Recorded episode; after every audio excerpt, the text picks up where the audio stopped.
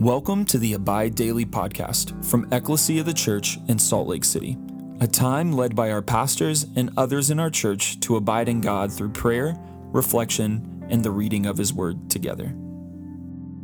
Hey, this is Becca. Thanks for joining us today on the podcast.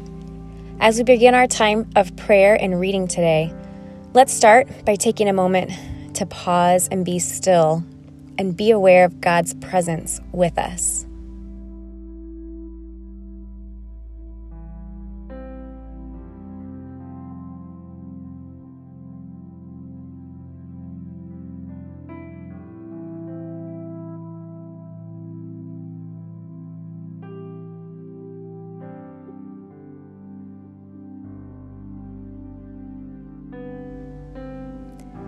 Now take a moment to share with the Lord where you're at, what you're thinking and feeling, and thank Him for all that He is doing and will do.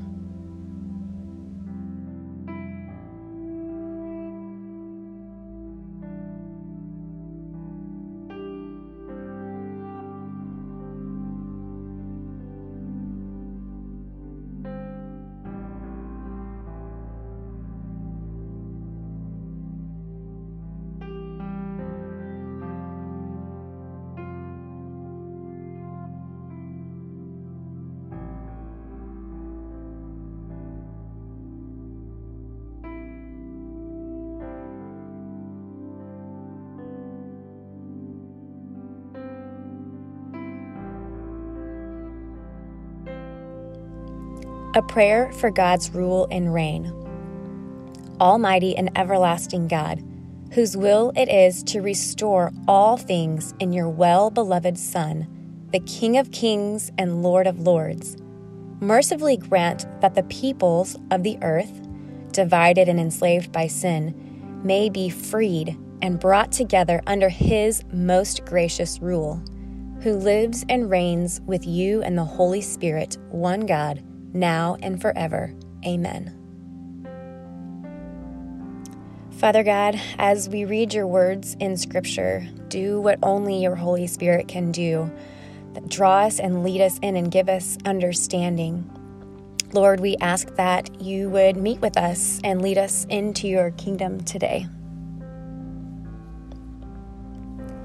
Isaiah chapter 43 through verse 21. But now, says the Lord, He who created you, O Jacob, He who formed you, O Israel, fear not, for I have redeemed you. I have called you by name, you are mine.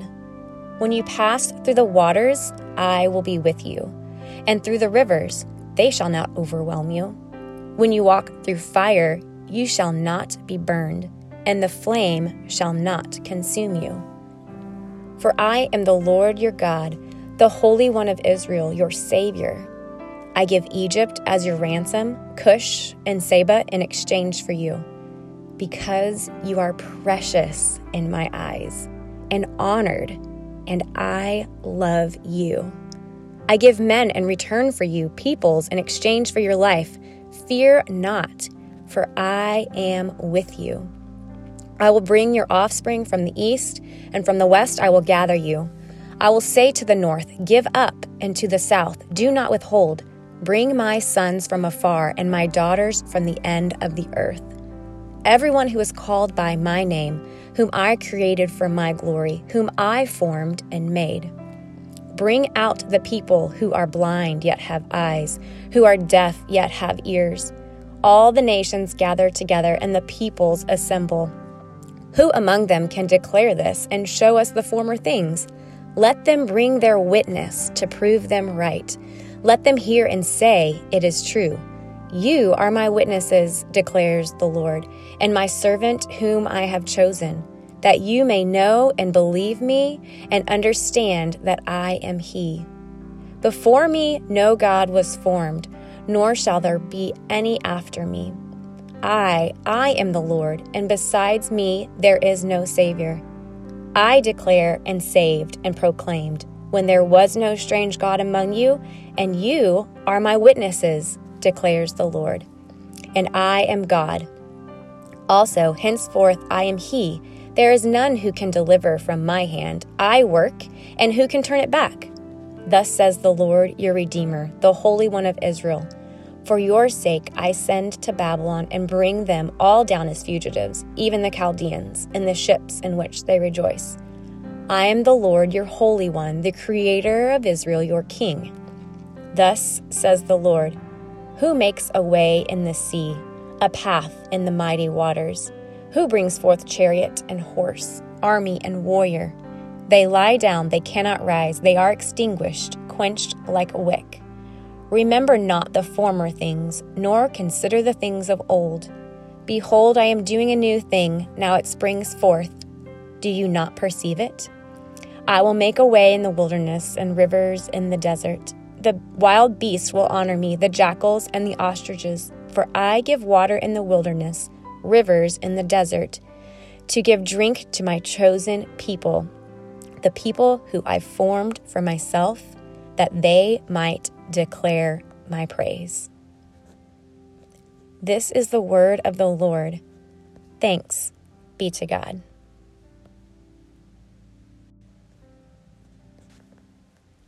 I love the words at the beginning of Isaiah 43 as it describes the personal nature of God's relationship with us, his children. Multiple times you will see him reiterate, I am with you. It says, He created us, He formed us, He redeemed us.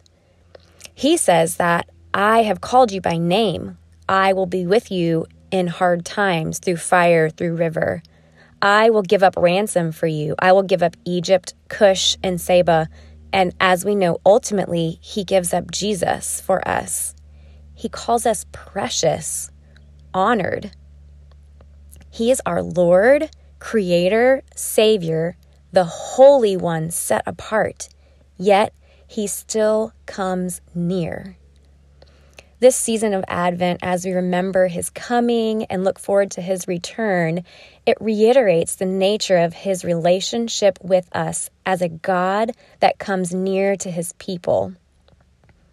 As our family has sat in the evenings rereading through the biblical story of Jesus coming these past several weeks, I see this so clearly God's coming near to his people. He walked in the garden with Adam and Eve. He eats supper with Abraham and wrestles with Jacob.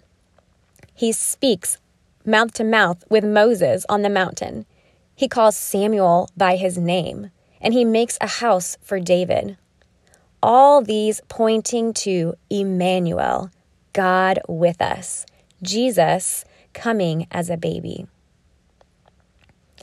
The reality of this personal re- nature of God's relationship with us is amazing. And what I love about this passage in Isaiah is after affirming our value and Him speaking His love over us, His people, in this personal way, God declares that his exiles, when they come together, his people, will be his witnesses. And we are his witnesses, his chosen servants. In verse 11 and 12, he says, I am the Lord, and besides me there is no Savior. I declared and saved and proclaimed when there was no strange God among you, and you are my witnesses, declares the Lord, and I am God. Just think about that.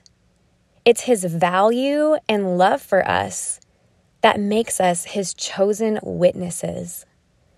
When we fully experience and receive His nearness in relationship, we cannot help but express and share that with those around us.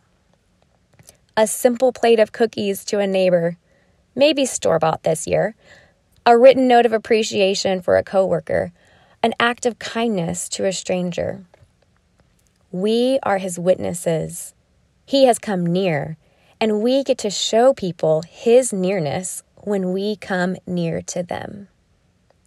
So today, reflect on his nearness to you and spend some time considering who in your life can you share his nearness with. Reflect on the amazing nature of God's nearness to you and spend some time considering who in your life can you share his nearness with.